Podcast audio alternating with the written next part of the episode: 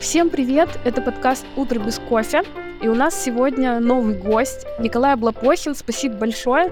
А, Николай — творческий директор O&P брендинг и куратор конкурса «Фабрика дизайна», на котором мы с ним познакомились. Николай, доброе утро. Всем доброе утро. Спасибо, что пригласила. А, мы сегодня поговорим про творчество, и первый вопрос звучит так. Как вы определяете творчество и какую роль оно играет в вашей жизни?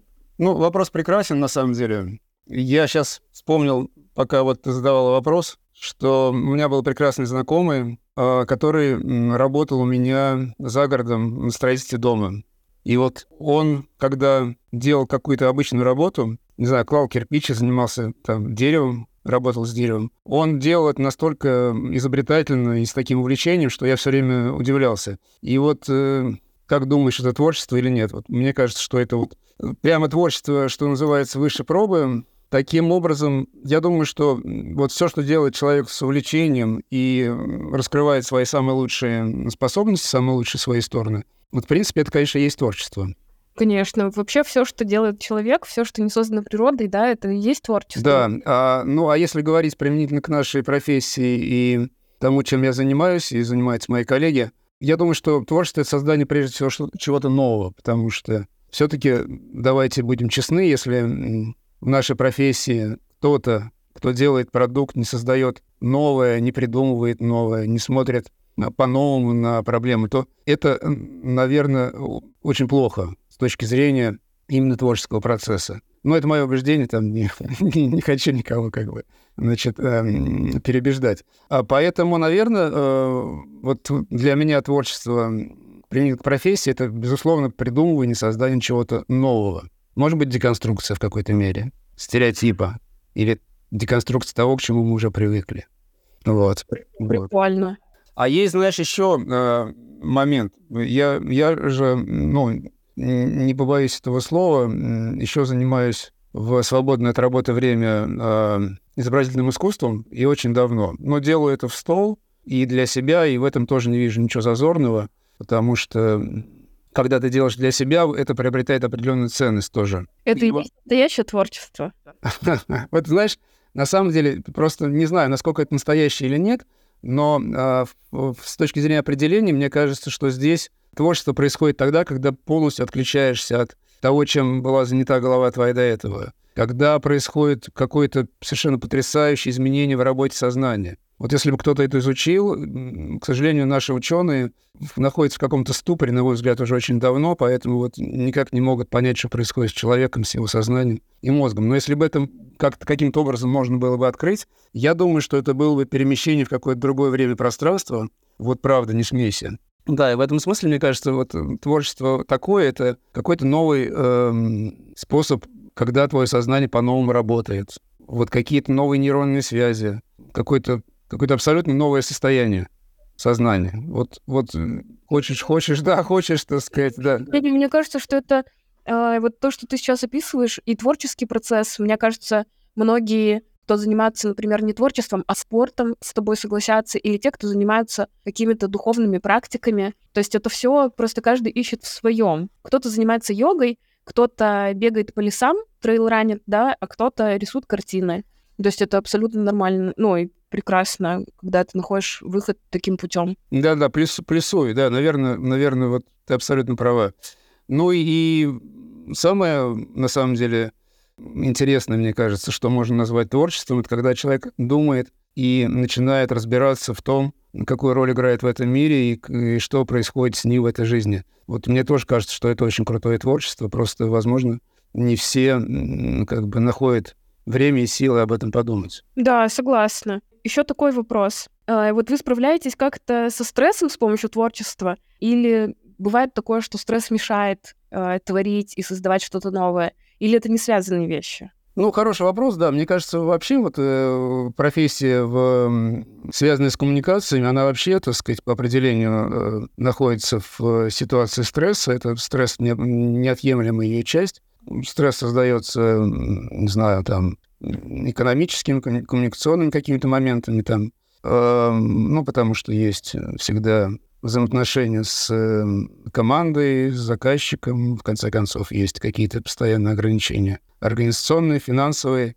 И, кстати говоря, в этих ограничениях ну, находятся практически все участники процесса, начиная там ты, ты сама знаешь, да, как, как, так сказать, да, как руководитель, владелец э, агентства. Вот, поэтому э, мне кажется, что не стоит это воспринимать как ограничение, стресс. И, наверное, просто необходимо ну, находить, находить сосуществование творческого процесса с процессом стресса. Я бы даже так сказал, потому что все это делается вопреки, все хорошее. Я вспоминаю цитату из фильма америка, а, американский фильм «История любви», где, да, главный герой спрашивает героиню, а как же ты вот все знаешь обо мне, но продолжаешь меня любить. То же самое и в жизни, значит, у нас жуткая изнанка жизни, при этом мы все, так сказать, стараемся сделать что-то прекрасное и заниматься творчеством. Красивый ответ, и на самом деле я тогда хочу спросить э, другое. Какую роль играет окружение, общение с другими творческими людьми в процессе творчества?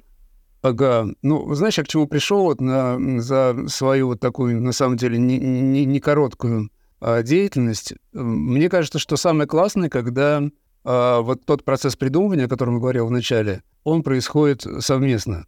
То есть можно сидеть там одному и решать какую-то задачу, и в целом это неплохо, потому что у тебя есть ну, какая-то тишина и комфортный покой, в котором ты что-то можешь производить. Но когда люди собираются, особенно когда эти люди тебе знакомы, и ты начинаешь с ними решать какую задачу, вот это является, ну, на мой взгляд, одной из главных ценностей, э, которые есть у нас в профессии.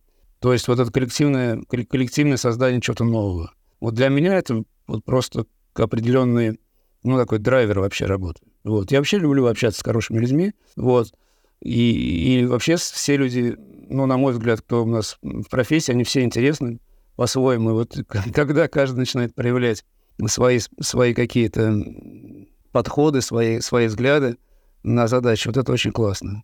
Мне кажется, что это ответ еще на вопрос, э, которого у меня нет в списке, но э, который, возможно, возникнет у наших слушателей.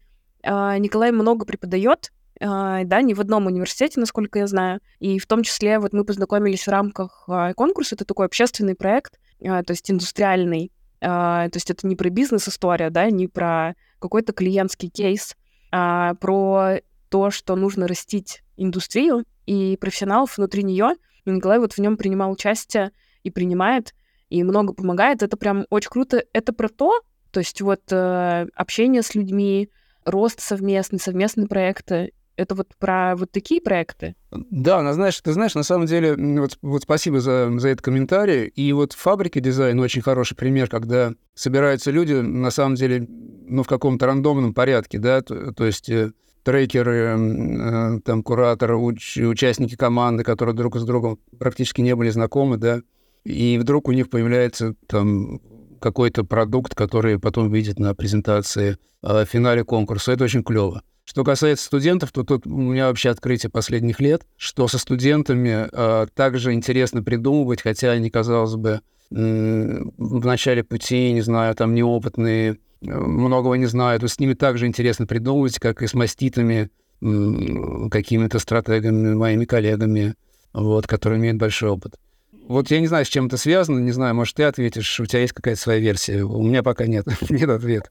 А, есть такое психотерапевтическое выражение «подумать об кого-то», когда ты другого человека используешь как рычаг без участия этого человека. И мне кажется, что творческий процесс во многом похож. То есть для того, чтобы родилось что-то большее, нужно больше одного участника. И вот как раз нужно объединение умов. А, и какие будут эти умы? Они должны быть очень разными, наверное, чтобы что-то прикольное получилось. И знаешь, еще есть какой момент, да, вот спасибо тебе за, за комментарий, и есть момент, что есть определенные методики, которые позволяют быстро и придумывать, и разгоняться в процессе придумывания. И я, ну, их, в принципе, стараюсь коллекционировать, там, как бы изучать там чужие практики и активно там практиковать свои методики, которые мне нравятся. Так получается то, что люди по-разному в эти методики включаются, и у, у всех-то как бы какие-то методики хорошо работают, какие-то меньше работают. Но вот для меня такой челлендж э, сделать так, чтобы как можно больше креативных методик Э, работала и приносила лучший результат. Не знаю, что получится. Короче, я в начале пути, наверное, да, если говорить глобально в этом процессе. Но вот это тоже меня сейчас волнует, э, скажем так, в хорошем смысле. Э, ждать по итогу экспертный курс или книгу? Ты знаешь, нет, наверное, кни- кни- книги точно не будет. Э, мне кажется, я уже перерос все эти книги. Вот. Или, или, я, или я уже выгорел на эту тему. А какие-то выступления с удовольствием откликнусь, если будут приглашать, и буду по возможности стараться что-нибудь э, рассказывать на эту тему. Так, еще один вопрос про баланс между творчеством и вот э, прагматичным таким, может быть, жестким миром. Вы немного про это поговорили, э, про то, что какая изнанка, да, и какая обратная сторона. Это очень интересная тема. Как э, разделяете или как балансируете между ними? Ну, смотри, во-первых, мне кажется, что у каждого должны быть какие-то свои способы получить отдушину и переключиться.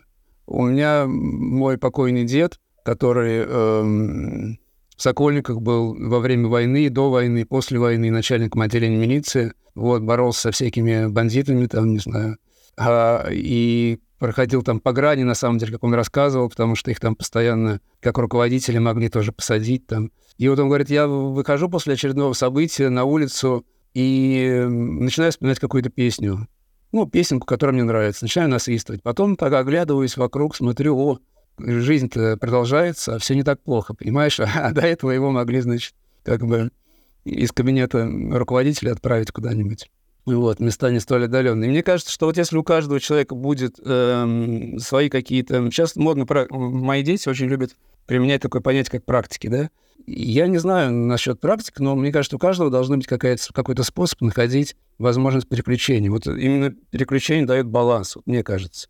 Поговорил с кем-то, сделал сложную задачу, не знаю, вышел из сложных переговоров и вот сделал что-то. Посмотрел на небо, да, побегал, не знаю, покрутился вокруг своей оси. Кстати, вот если крутиться по часовой стрелке, можно очень хорошо. Э, прикольно.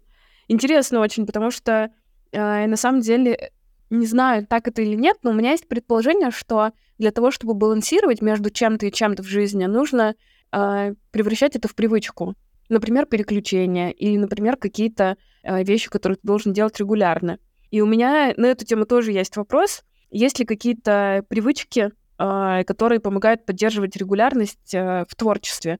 А, я вот, например, человек не творческий, у меня я не рисую, не пою, не танцую, ничего такого не делаю. Поэтому мне я человек табличка. То есть у меня все по графику, по плану, там все записано. Работает ли так с творчеством? То есть выделю себе а, два с половиной часа в субботу через три недели. Или, или, или муза не придет. Слушай, ну, во-первых, э, мне кажется, что ты на себя клевещешь, когда говоришь, что ты не творческий человек. Это первое. А по поводу разных практик, э, методик и настроек, мне сложно здесь немножко сказать, потому что я человек недисциплинированный. Вот, я знаю, что во многих там в литературе и так далее описаны примеры, как писатели, поэты и другие прекрасные люди, как они э, организовывали свое творчество. Да, кому-то надо было вставать в 7 часов утра, кому-то нужен был стол, и тишина, и на столе пачка белых листов бумаги. Как, кто-то ждал ночи и там состояние бессонницы, чтобы начать творить. У меня такого, к сожалению, нету. И единственное, чем могу поделиться, мне кажется, тоже может быть интересно, что я люблю подумать о чем-то, когда только проснулся, еще не открыл глаза. И мне кажется, вот состояние человека в этот момент очень интересное. И не знаю, с чем это связано. Может, это связано с тем, что чистая пока еще голова. Или сознание еще не перешло куда-то для того, чтобы включиться в жизнь. Но вот в этом, в этом состоянии очень интересно продумать разные вещи, начиная от самых ничтожных до самых, ну, как бы, важных задач. И, и вот очень часто там можно придумать и, не знаю, какую-то историю, какой-то там сценарий для чего-то и, и даже какое-то решение может прийти. Но это, это мое личное абсолютно. Я знаю, что люди прекрасно а, придумывают метро, так сказать, в душном, так сказать, прижатые друг к другу. И, кстати говоря, вот э, это для меня есть этому объяснение, почему у, у людей приходят какие-то классные мысли, классные идеи в самых не, неподходящих местах, потому что э, они об этом долго думали. Вот мне кажется, вот кумулятивный эффект в этот момент включается. Но я с собой не замечал. Не могу сказать, что как бы Душное метро с множеством народу включает во мне креативность. Э, передадим привет Департаменту транспорта города Москвы. То благодарим за запуск, за запуск э, третьего кольца. Да-да-да. Э, я, кстати, фанат БКЛ. Э, просто мне теперь удобно везде ездить. Я живу на Савеловской, и прям э, до всюду теперь удобно добираться. Но не будем отвлекаться. Вот эта техника, которую вы описали, похожа на очень популярную и часто рекомендуемую в соцсетях, по крайней мере, технику утренних страниц, когда ты просыпаешься и стараешься что-то зафиксировать на чистую свежую голову, но я так понимаю, вы не фиксируете, да? То есть это размышления, и потом какие-то в какие-то идеи это превращаются. Да-да-да, я просто это фиксирую в, в мозгу. А знаешь еще, что у меня работает? Давай, ладно, что такая, раз пошла такая пенка. Я очень э, олдскульный человек. Э, мне очень важно что-то записать э, на листочке, лучше не на листочке, а в какой-то э, ежедневнике. Вот, на полях какой-то селедки, как это принято говорить, да, еженедельника. Записать, не знаю, там, чернильной ручкой и обвести фломастером. И мне это, как ни странно, тоже для меня работает. Тоже включая, является каким-то триггером, включает какие-то процессы. У меня есть черновики, то есть это бумажки, которые не пригодились, там отчеты не отпечатаны, еще что-то. И вот на обратной стороне я все записываю, каждый созвон на отдельном листочке, и потом это переносится в календарь или еще куда-то. То есть изначально я пишу рукой. Э, Николай, мне кажется, что вот мы как раз про утро поговорили, и самый местный разговор про творчество в утреннем подкасте. Спасибо большое. Э, давайте пожелаем доброго утра нашим слушателям. Да, спасибо вам всем за внимание, всем отличного дня, хорошего утра, прекрасного снежного, надеюсь, э, не слякотного в, нашей, в нашем городе и в других городах, в которых вы нас слушаете. Спасибо.